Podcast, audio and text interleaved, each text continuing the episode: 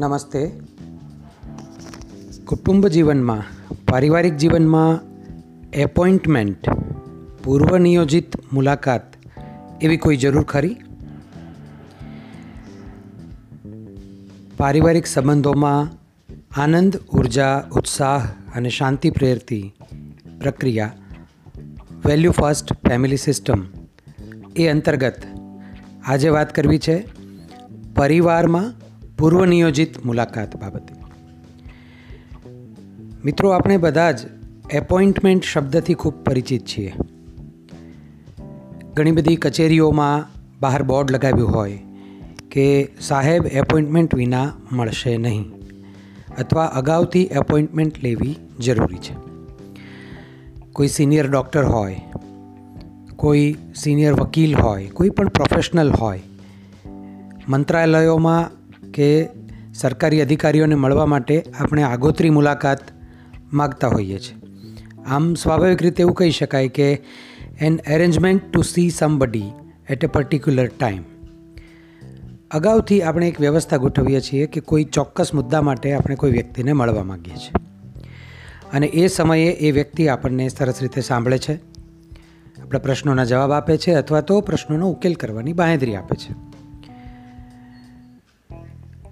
પરિવારમાં, કુટુંબમાં ખૂબ સહજતાનું વાતાવરણ હોય, એકદમ હળવાશનો માહોલ હોય, પણ આજે એ રીતે વાતને સમજવી છે કે કેટલાક ખૂબ અગત્યના મુદ્દામાં, કેટલાક સંવેદનશીલ મુદ્દામાં પરિવારમાં પણ આપણે એકબીજાને એપોઇન્ટમેન્ટ લઈને મળીએ તો આ પ્રયોગ જરા વિચારવા જેવું છે. પહેલી દૃષ્ટિએ એમ લાગશે કે ઘરના સંબંધોમાં ઘરના વ્યક્તિઓ સાથે આવું ફોર્મલ થવાની શી જરૂર? અમે તો જે વાત કહેવી હોય, એ તો સીધા જ એપ્રોચેબલ વ્યક્તિ છે, એની સામે બેસીને વાત કરી લઈએ છીએ. અથવા તો એક બીજા છેડાની વાત કરીએ, તો એમ પણ કહેવાતું હોય છે કે અમારે એવી કોઈ જરૂર નથી. અમારે તો જે કહેવું હોય, એ અમે મોડા મોડ કહી દઈએ છીએ. હવે આ મોડા મોડ કહી દેવું, એને ઘણી બધી રીતે મૂલવી શકાય. પણ ઘણી બધી વખત એવા મુદ્દા આવે છે કે જે વખતે કોઈ વ્યક્તિ વાત કરે છે અને સામેવાળી વ્યક્તિ તરત જ એનો જવાબ આપે છે અને એક ચર્ચા અથવા તો એક સંવાદમાં વાત આગળ ચાલતી જાય છે. પણ ઘણી બધી વખત અમારા રિલેશનશિપ કોચિંગ કાઉન્સિલિંગ દરમિયાન અમે આ એપોઇન્ટમેન્ટનો પ્રયોગ ઘણા બધા મિત્રોને સૂચવ્યો છે અને ખૂબ સફળ નીવડ્યો છે. અને એટલે જ આજે આ પોડકાસ્ટના માધ્યમથી આપ સૌ સાથે શેર કરી રહ્યા છીએ. ઉદાહરણ તરીકે એક વિદ્યાર્થી છે, એક યુવા વિદ્યાર્થી છે, જેને પોતાની મનપસંદ કારકિર્દીમાં આગળ વધવું છે. પણ સમહાવ એ પોતાના પેરેન્ટ્સ કે ફેમિલી સાથે એ બાબતે બહુ સરસ રીતે વાત નથી કરી શકતા. વાત કરવા ઈચ્છે છે, ત્યાં અનેક પ્રકારની સલાહો અને અનેક પ્રકારના બીજા માર્ગદર્શનનું વાવાઝોડું આવી જાય છે અને સમહાવ એ સંવાદ ખોરવાઈ જાય છે અને આ યુવા એ વાત યોગ્ય રીતે કહી નથી શકતા. નાનકડી એવી એક એપોઇન્ટમેન્ટ કે આજે સાંજે અથવા આ રવિવારે સાંજે આપણે બધા જ ઘરે હોઈશું. મારે આખા જ ફેમિલીનું એક અડધી કલાકનું કામ છે. અને મારે એક વાત કરવી છે. મને સમય આપો. પરિવાર સમય આપે. બધા જ એ રાતના નિશ્ચિત સમયે બધા જ ભેગા થઈ જાય. અને પેલો વિદ્યાર્થી વાત કરવાનું શરૂ કરે કે હું પહેલી દસ મિનિટ હું વાત કરીશ. કદાચ આપને એ વાત ગમે, ન ગમે, આપને કંઈક બીજું કહેવું હોય, પણ દસ મિનિટ માટે થોભી જજો. મારી વાત પૂરી થાય એ પછીથી આપણે આખું જ ઘર એ મુદ્દા ઉપર ચર્ચા કરીશું. અને પછી એ પોતાના એ રસના કારકિર્દીના વિષય પર વાત કરે કે મને આ ભણવું છે, મારી આ દિશા યોગ્ય લાગે છે, અને હું આ કરીશ તો મને એમ લાગે છે હું ખૂબ ખુશ થઈશ ને હું સફળ પણ થઈશ. અને હું ઈચ્છું છું કે મારો પરિવાર મને સમજે અને તમારા જે કંઈ વ્યૂ હોય એ વાત કરે.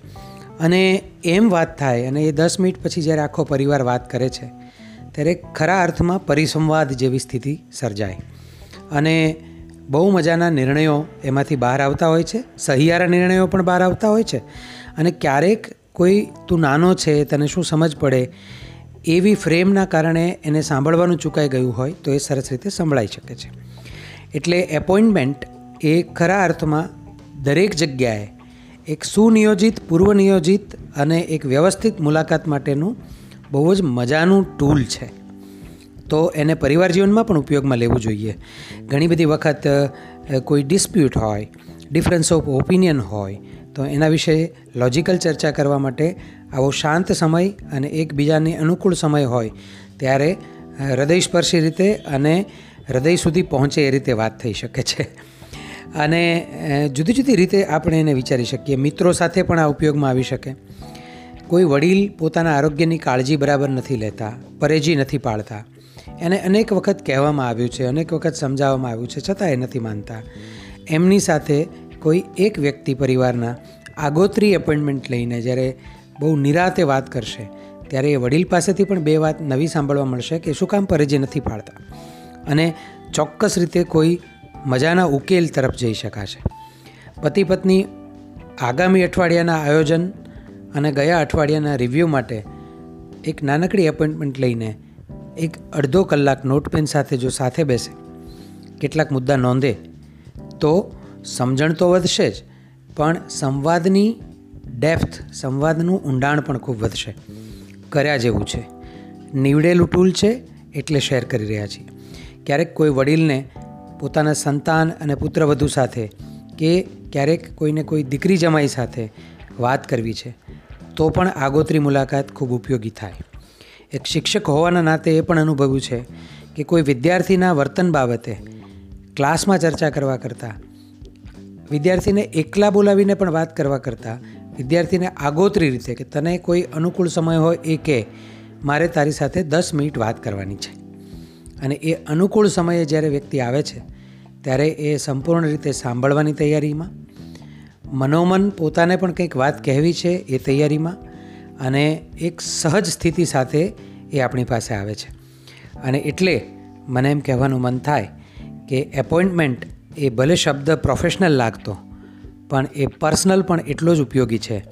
અને બધા જ રિલેશનશિપ માસ્ટર્સ જે પોતાના સંબંધોમાં સરસ મજાની માસ્ટરીની દિશામાં આગળ વધી રહ્યા છે. એ બધા પોતાના સંબંધો બાબતે રોજ નવનીત પ્રયોગ કર્યા કરે તો એમને પોતાના જીવનનું એક મીઠું અમૃત ચોક્કસ મળશે.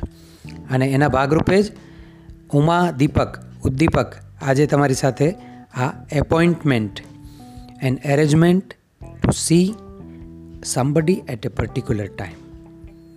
પૂર્વનિયોજિત મુલાકાત. મારે કંઈક કહેવું છે અને એના માટે મને તમારો સમય જોઈએ છે. તો આપ સૌને શુભેચ્છા. આ મજાનો પ્રયોગ પોતાના પરિવારમાં અજમાવી જુઓ અને કોઈ પરિણામ મળે, કોઈ સરસ મજાની વાત થાય, કોઈ સૂચન હોય, તો ઉદ્દીપક એ સાંભળવા તત્પર છે, ઉત્સુક છે. આપ સૌનો આભાર.